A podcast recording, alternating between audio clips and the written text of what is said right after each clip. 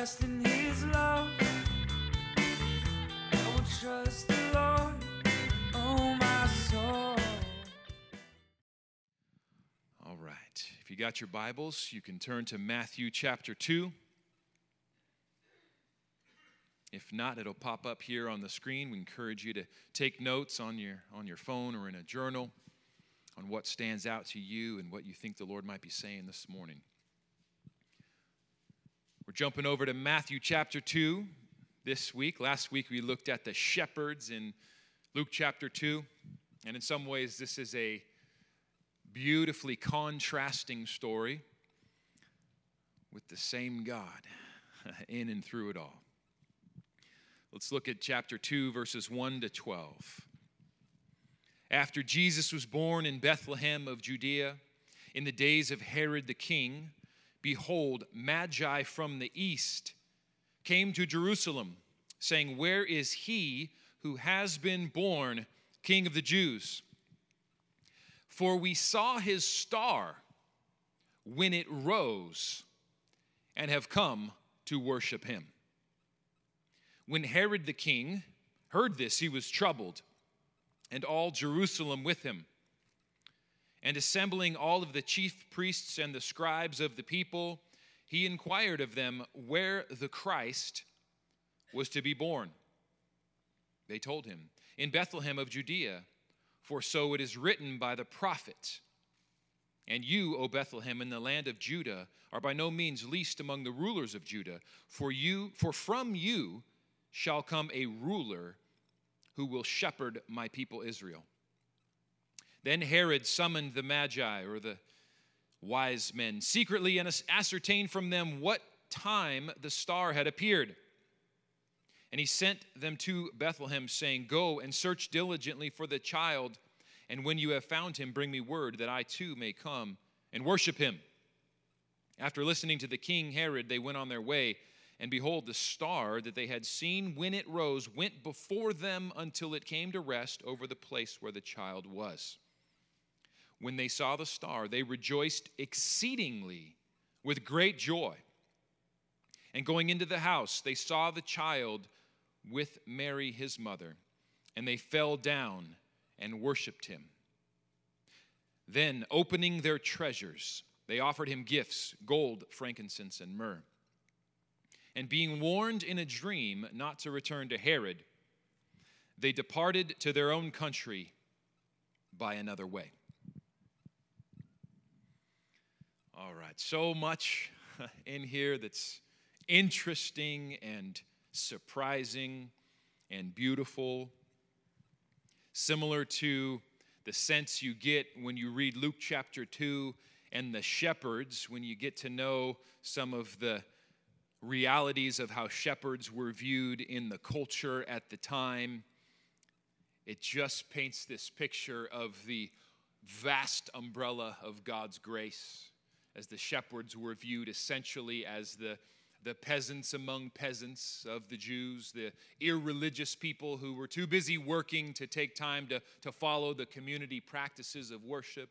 They gained a reputation of maybe they were kind of thieves as they wandered around and kind of, if they came through your pasture, watch out, they might take something. And so, to such a degree, they were not allowed at the first century time to give a testimony in court because they were considered unreliable. Yet, God appeared to them and gave them the first assignment to share the testimony that the Christ had been born.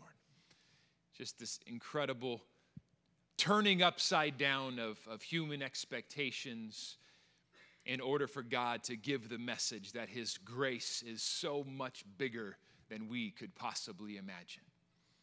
And once again, we'll see that picked up by Matthew as he tells the story of these mysterious figures to come and, and give gifts. They are magi from the east.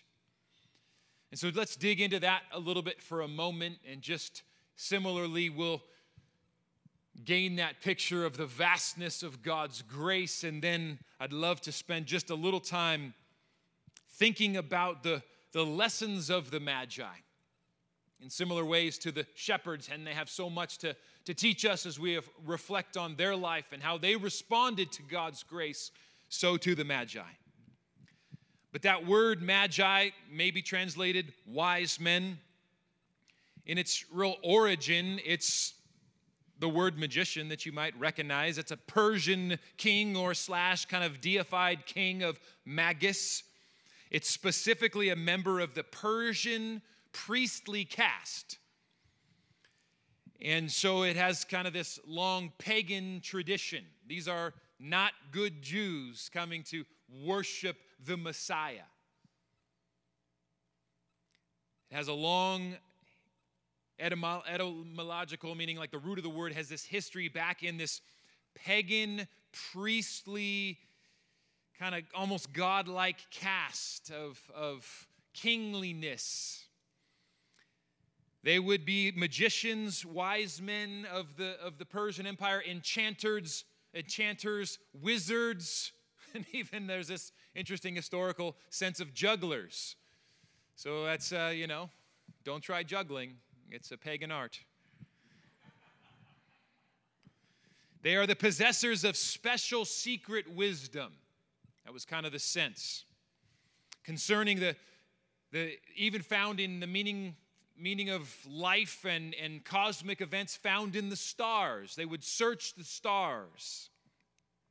So, kind of bringing it a little bit more into the, the specific context of this passage, it's most likely that they kind of that, that Persian history of, of astrologers, kind of star stargazer, gazers, magicians, kind of somehow these priests connecting with power. It was really probably the at a Babylonian stargazer from the east. And so you go east from Jerusalem as the Jews did in exile into Babylon. And you might probably find now in that first century Judaism, in that context, you would find Babylonian astrologers who probably had encounters with the Jews when the Jews were in exile. And so they were these kind of mystical, you know, I was going to say creatures, it's not the right word, figures who sought truth in the stars. Now, let's be clear. This was not looked upon positively by the Jews. There is ancient Jewish writings that says, He who learns from a magus is worthy of death. So you take that present day at the time conception of the Jews, the magus is singular for the magi, one who learns from the magi is worthy of death. And then you have Matthew present. In Matthew chapter 2, just straightforward, after Jesus was born in Jerusalem of Judea in the days of Herod, behold, Magi from the east, so looking to Babylon, came to Jerusalem, saying, Where is he who has been born King of the Jews? For we saw his star when it rose and have come to worship him. And they're right. so this has got to be really, really unsettling to the Jewish listener. The Magi, the stargazers, the astrologers, those of kind of this ancient line of mu- mu- mu- musicians, watch out for musicians, magicians, going back into the Persian, Persian Empire and the Babylonian Empire, these stargazers and astrologers, they in the stars saw that the Jewish Messiah was going to be born, and so they went out on a journey to find him and worship the Messiah. And they were 100% right.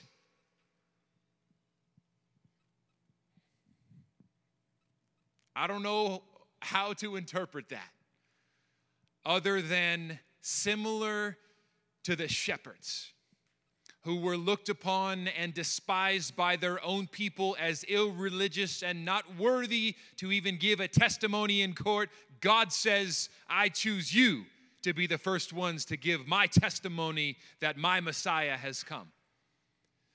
Similarly, we just see this unbelievable, vast grace of God that, yes, God is at work among the, the pagan astrologers, and somehow it's presented as just a fact that the stars predicted the coming of the Messiah, and these magi saw it. And they came to worship the king. It just is meant to be this humbling picture of nobody has a monopoly on the Messiah. It's a precursor for what Matthew would continue to point to in the rest of his gospel, which is the Gentiles have the faith that impress Jesus. And that we can't simply by birth or inheritance assume that we've got it all together and we've got it all right. And that is continued even in this story right here to be fleshed out. So let's look for a few minutes here at some gifts from the Magi, some gifts that they bring to us, some wisdom that the Magi offer us. In a sense, they offer it to Christ before we ever do and in that they can be great examples of what we to this day can offer Christ. And the first thing that stands out is their sincere seeking of the Messiah. Now, God did not specifically speak to the Messiah like he did the shepherds with a angelic God did not speak to the, magi, to the Magi in the same way that he spoke to the shepherds with an angelic vision, a voice from heaven. What stands out is that they sought God. The Magi were seeking God, they were seeking for truth. Now, we can assume like Jesus said, that the harvest is plentiful, it's the workers that are few because the, the Spirit of God is out on the move.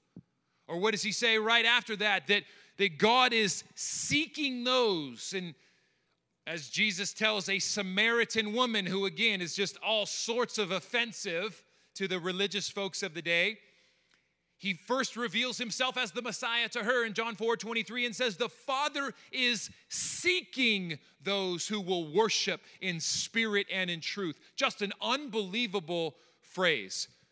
God, the God of the universe, is seeking those who will worship in spirit and in truth. God is seeking worshipers.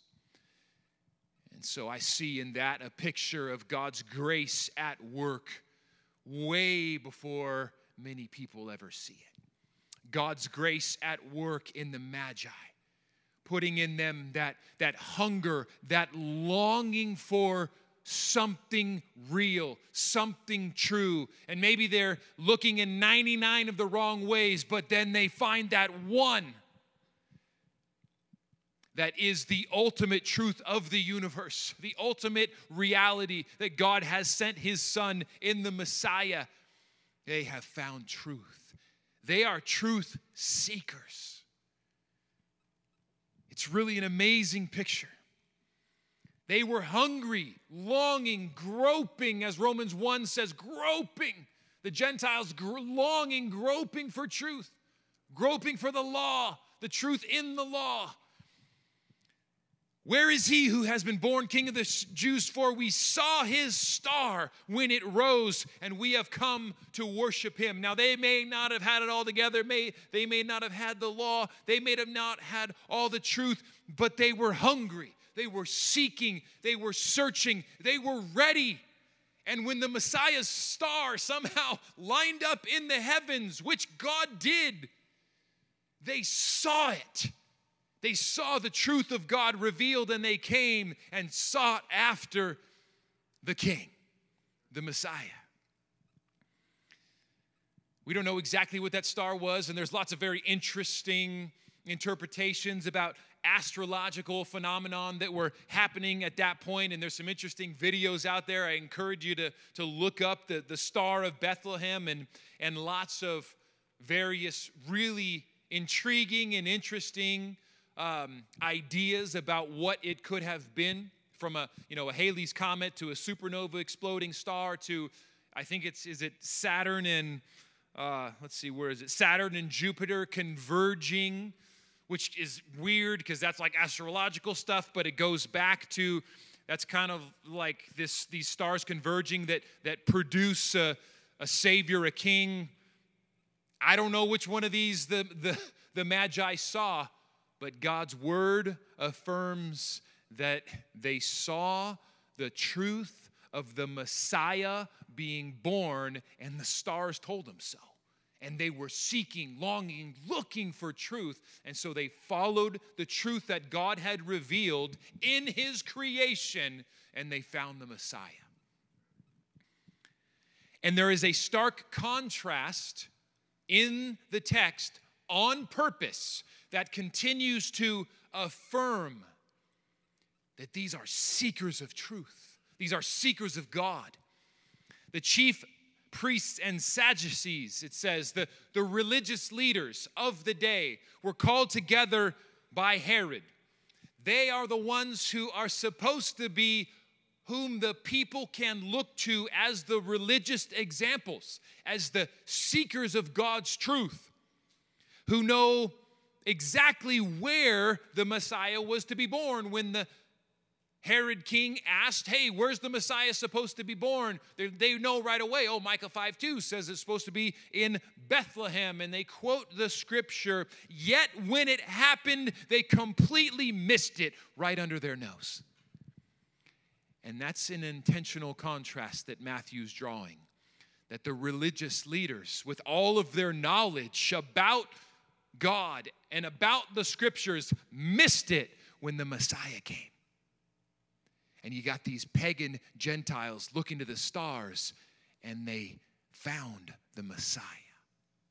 And it's really beg, begging the question as they're bumbling around missing the Messiah, and you have the Magi come. This passage is screaming, So who is wise? Who then is wise? Is it the complacent religious ones with all of their knowledge? Or is it the hungry truth seeker who's groping for something real?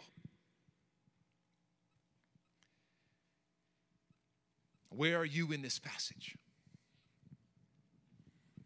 We can't let familiarity breed complacency. That's what had happened to the religious leaders who knew so much. I'd much rather be the magi who don't have it all together, who don't have it figured out, but they are seeking for something real. And that's what they bring to Christ this childlike hunger to seek out the truth. I would even say they, they have this spirit of adventure upon them, this adventurous seeking after the truth. And not an adventure in just kind of a trite way, adventure in the sense of they are willing to risk something. I mean, to take a journey of that magnitude, that length, that time to go into a foreign land, to present yourself to a king and say, hey, there's another king that's, that's coming. I mean, these are all things that cost them greatly and potentially risk their lives. This is not a safe journey. It's not safe to present yourself to Herod and say, ah, the stars have said that the king, the real king, has been born in this area. Do you know him? You don't, it's not a smart move to do in the face of a king. Kings are notoriously uh, not only prideful, but, but scared that someone is going to come and take them over. There is an insecurity about your, your place as king. It is, is the greater one coming? So when this entourage rolls into town and says, Yeah, halfway across the world, the stars are declaring that the real king of the Jews has been born. That is a risk. But their reward is great. Here we are 2,000 years later, looking back on their lives and saying, Look at the way God was at work.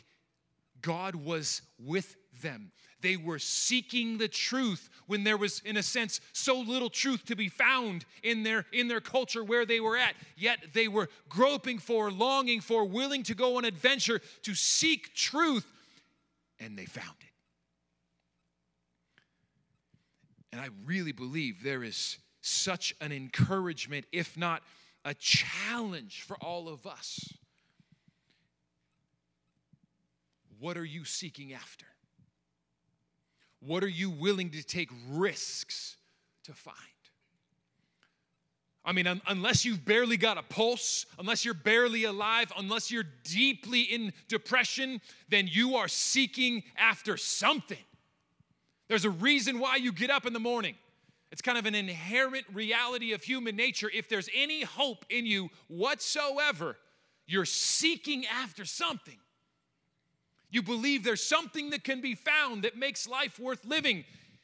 And my, my encouragement to all of us, the biblical encouragement to all of us is so aim high.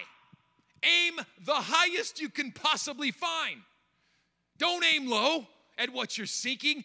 Aim the highest. And that's where these magi, even if it takes risk, even if it's an adventure that forces you to leave country, to leave safety, to get out of your comfort zone, isn't it worth it at the end of your days to say, I know that I went on that adventure to seek for the absolute highest truth that could be found?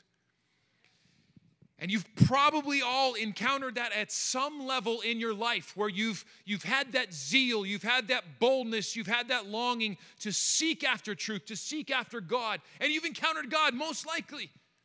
And if not, you're probably at that place like the Magi where you're hungry and you're longing and you're seeking.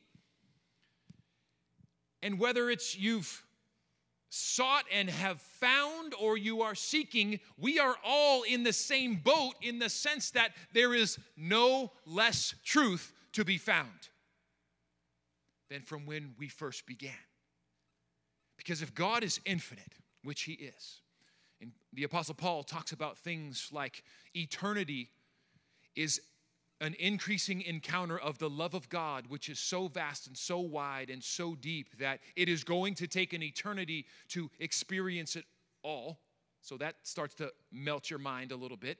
And then if Jesus says eternal life is simply knowing God, well, then when we have encountered God, when we know God, we're not done. when God, when we find God and God finds us, are we done? No, it's that that is just the beginning. Are the Magi done? No. That adventure had, had a moment of encounter, but hopefully they go home and they've got the good news to share that we found the truth, but now the journey really just begins. That eternal life of knowing God in increasing measure. And so it's, it's an incredible challenge encouragement that, that the horizon of God's truth to be found and sought is, in a paradoxical way, still equally always before us. And what that means is if we are seeking God, there's no reason to ever be bored. God is not done revealing himself to you. You have not encountered the fullness of God. If God seems boring, we're the problem.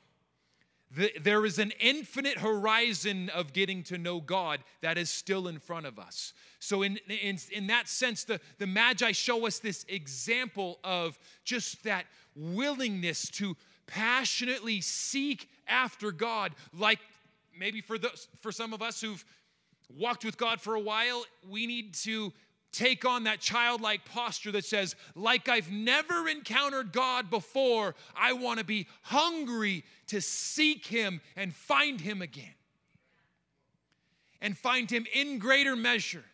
and then wake up the next day with the same kind of hope and zeal that I am still alive and therefore I still have the privilege to have that adventurous spirit to seek after Him again today.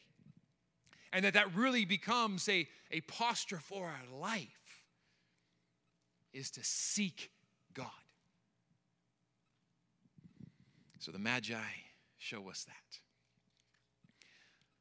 Another beautiful truth that they reveal is that we have the opportunity to reveal to excuse me to offer Christ our deepest reverence. It says in Matthew 2:11, going into the house, they saw the child with Mary his mother and they fell down and worshiped him. They fell down. The words there in the Greek reveal this sense of falling on your face in reverence and submission. They fell on their face to the ground before the child king in deep reverence and awe of what God had done, recognizing they were in the presence of God. And again, it begs this question of who is wise. Whereas Herod, the earthly king, has the desire to kill the Messiah child, the true wise kings get in his presence and have such a sense of deep reverence and awe that they fall on their face in worship. It reminds me of Proverbs 9:10, which says, "The fear of the Lord is the beginning of wisdom." Who is wise? The fear of the Lord, the one who would have awe and reverence for God. That's where wisdom begins. If you can't bend a knee, feel the deep sense of awe, reverence, power, majesty, and fall on your face before the one true King, the Bible says, then you're a fool. The fear of the Lord is the beginning of wisdom. And it goes perfectly with the Old Testament sense of being in God's presence. The word glory is kabod. And the literal meaning of it is weight, heaviness. So when God's presence manifests, when God's presence is made known to the human heart, mind, body, and spirit, what you will sense is weight. And that fits perfectly with this fear of the Lord, the awe, the reverence is the beginning of wisdom because if you're in the presence of God, you feel the weight of his glory, meaning your heart wants to bow down. There's a weight on you. You recognize that the proper response to being in the presence of greatness, something far greater than you, is for your heart, mind, and spirit and body, maybe even to just lay down, bow down. There is one greater than I, John the Baptist declares. I'm not worthy to untie the strap of his sandals. This deep sense of his worth, his glory, his power, his weight, and it is right for the human heart to bend the knee, to bow the heart, to recognize it's not all about us. We're not the ones with the power and glory. And so the Magi leave this great example of do we carry a deep sense of deep sense of humble reverence, where, where we might not go around falling on our faces, but, but that's not a bad thing to do at times, and, and, and to prostrate ourselves before God, to get on a knee, or at least to, to sense it in our hearts that there's this deep weight that we feel about who God is, where it just simply says, I know I'm not king. I'm not the creator. I'm not the one with the power. I'm not the one worthy of praise. I don't have it all together. I don't create anything. I don't have the power to make myself right or anybody else's right life right. I find myself when I bow down in the face of the one who is worthy. This deep sense of reverence, of a, of a greatness so above us. It's a beautiful challenge for us because we are not a reverent culture.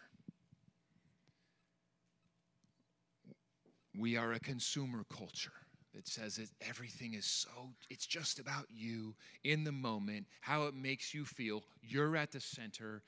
Shouldn't cost you much. It should be cheap. You deserve it. Just lift yourself up at the center. That's just what our culture says. I'm not saying you say that or I say that. I'm saying that's the, the water we breathe as the, the fish in the culture. And it's dangerous because Jesus can become really cheap. It's just like, oh, he's, he's my bro, he's my buddy. He's, he's, you know, there was that there's a T-shirt that just bugged me so much like 10 years ago. We can we can put that up there. And all these Hollywood stars were starting to wear this trendy T-shirt that it says Jesus is my homeboy. And it was just this, just this very cheap sense of kind of like he's a cool guy you can hang out with, and maybe he said some cool stuff, but he's just kind of like a bro. You know, it's like, and, and it's weird because in a classical sense, even actually if you look up and research the, the where this phrase came from, it was apparently a, a young man who prayed to God in a moment where gang members had a gun at his head and he said, Jesus, save me. And, and somehow he, that he was delivered from that moment and he felt like Jesus was so with him and close to him that Jesus is my homeboy. But that's not what this is. And it's so ironic because, like, in a sense, that phrase homeboy, whereas someone you can relate with, right? They're from your neighborhood, you know them. Ironically, that's incredibly close to what the incarnation is all about, in that the God of the universe wants to relate with us. So he took on flesh. But that's not what this is. This is a very cheap Jesus. This is a very much just like he's my bro. I think he's kind of cool, but I owe him nothing. And in that sense, we have to be so careful that we don't, like, Jesus is not my bro, my homeboy, my best bud. Like, it's certainly not, that's not where it starts. Like, I do believe that Jesus wants to be unbelievably personal. Like, look at the shepherds. We looked at them last week. And it was not an irony at all that to the ones whom were told by their culture they are not worthy of even giving a testimony in court about a crime situation because their testimony, their words are unreliable. That's how low their character is. No coincidence whatsoever that the God of the universe appeared to them and said, I am making you the first ones to give testimony about my Messiah. That is the unbelievably personal nature of God where he is at work to achieve both his huge, grand purposes in the world, and at the same time, he wants to include you in a way that's so personal. Like the shepherds are walking away, said, We're not even worthy to give a testimony, except the God of the universe just said, Will you please go give testimony? And you gotta know that's personal. They walked away feeling like maybe we're God's favorites. He's so good to me. And I, if you know us at all, you know that we love to look at how personal God wants to be to each and every single one of us. But the relationship begins, and it's got to have at, at, its foundation that fear of the Lord is the beginning of wisdom, that awe and reverence that He is God, that the King of the Kings is present, that I come into His presence and, and, and the, my spirit needs to bow down to find its place in reality. And from a place of, of humility, of reverence, of awe, as the shepherds had, the first thing it says is they were terrified. It wasn't like, oh, sweet, bro from heaven showing up. Hey, buddy. No, they were terrified. there's the awe, the reverence, the bow down before the king of the universe. And then, then the angels love to say, Fear not, rise up. I've got some personal good news for you. And, and it's the same sense. It's for us, it's that reverence that the Magi show. That's where authentic relationship begins. It's a beautiful picture for us. The wise men from the east show us the beginning of wisdom as they fall down on their face before the king.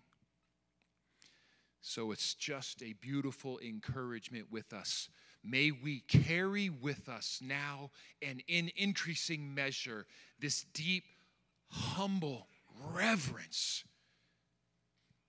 that says, My heart loves to get in its proper place by bowing down before my king. And lastly, what we see is they love to offer Christ their greatest treasure. Going into the house in Matthew 2:11 it says they saw the child with Mary his mother they fell down and worshiped him they opening then opening their treasures they offered gifts gold frankincense and myrrh. And just talk about a gift that costs something. It just flows right in that beautiful sense of He is worthy of everything. He is worthy of our greatest seeking. He is worthy of our greatest reverence. He is worthy of our greatest devotion. Are we giving him our best? That's what those gifts represent. Are we giving him our absolute best? Or have we given those gifts to others and then kind of wherever it's convenient or left over, it's like, oh yeah, God. Oh yeah, God. Anytime that's in your brain, God has better for us. Oh yeah, God. I should probably. It's like, no. It's our best seeking, our best reverence, our best devotion. And then, oh yeah, other things. And all of this leads to that same result. It's so interesting. The same result as the shepherds great joy. In Matthew 2:10 it says they rejoiced rejoiced exceedingly with great joy just like the shepherds. In Luke 2:10, fear not, for behold, I bring you the gospel of great joy that will be for all the people. The consistency with Luke and Matthew as he's working in the most unlikely of peoples, demonstrating the grace of God and how God is going to great lengths to invite us into relationship with him that starts now and goes all the way into mind-blowing eternity and as we offer to Christ our adventurous seeking and our deepest reverence and our greatest devotion. By His grace, we're drawn into encounters with Him, relationship with Him, and we will grow in what it says the Magi experienced exceedingly great joy. They rejoiced with exceedingly great joy. Again, this speaks to the heart and nature of God. To be in relationship with God is not to get to know the mad, mean rule giver who's up there chucking lightning bolts when you do bad. No, it's to know the God who your soul is made for, and to be in relationship with that God, you will increase with exceeding and great joy. The word great in the Greek is a fun one, it's mega. So, mega joy. Mega joy is God's heart for you because that's God's nature. And as you get to know that living God who is a fountain overflowing with joy, you will partake in that joy of knowing God. And I love finishing there because that's, that's a world changer.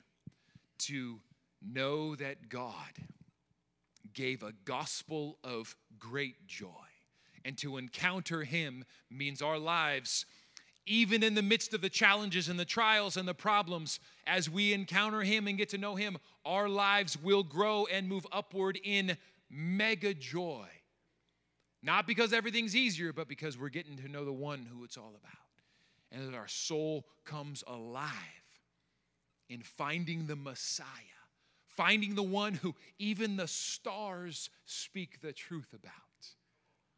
Our soul will find its place in that beautiful relationship with Jesus Christ, the King of Kings and Lords of Lords. So let's seek Him with everything we got this Christmas season and into the year. Let's pray as we close our time. I felt the Lord brought a verse to mind, and it's actually the end of Jeremiah 29 11 that I think oftentimes just gets glossed over and forgotten. You will seek me and find me when you seek me with all of your heart. God, you are worthy. You are so worthy. Forgive us for not valuing you all the time in the way that we should. But we thank you just that for your grace, that you know that humanly we're incapable of giving you the perfect worship, but by your blood, our worship is perfect. So, God, we just invite you to come and to make your worth, your goodness, your value so real to us, to open the eyes of our hearts, like Ephesians talks about, to peel back the layers of the onion of our heart, to allow us to see you more clearly, to know you more fully, to seek you with all of our hearts. That as we seek you, we know that we have the promise that we will find you. And we will taste and see that you are good. And you taste so much better than everything else. You are worthy. And under that vast and beautiful umbrella of grace that includes the, the shepherds and the magi, thank you that we are included. The gospel is a great joy for all the people to whom you went to the cross for Jesus. And as we receive you, we receive your blood as our righteousness. We stand blameless before you, as Colossians 1 said. And under that vast umbrella of your grace, we ask for your Holy Spirit to impart to us, to make us those adventurous, zeal filled seekers of your truth, seekers of you. May we be the fulfillment of that verse in Jeremiah 29 11 to 13 that says, You have plans to prosper us and not to harm us, and we will seek you and find you when we seek you with all of our heart. We ask for your grace by the power of your Spirit to be upon us, to be seekers with all of our heart. That nothing would be a stumbling block in our lives from us being seekers of you, passionate seekers of you with all of our heart for the rest of our life.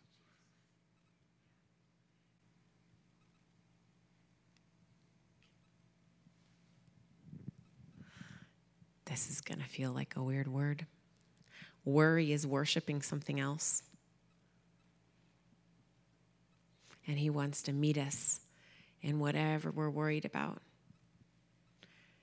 He wants us to encounter Him and to worship Him over whatever that is, and to believe and to partner with Him that His kingdom is coming. He wants us to see it, see whatever the concern is through His eyes. Um, this might feel weird too. I feel like God wants us to take a moment to repent for wherever we have been worrying and worshiping something else as greater than our God. And, and so, God, we're just going to take a moment and we believe that you can take care of it, but God, we're going to take a moment right now.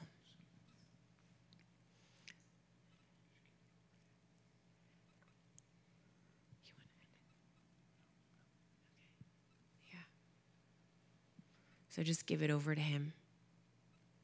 Ask Him to renew your mind, to see His worth, to teach you to look in His eyes, to see the problem with His eyes, to see the circumstance with His eyes, and to say yes and amen. Arrive now, kingdom of God.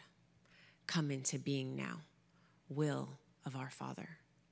We will no longer walk in fear and worry, worshiping something else. We will worship you, God. Show us the way. Thank you for your grace. Yeah, in Jesus' name. Amen.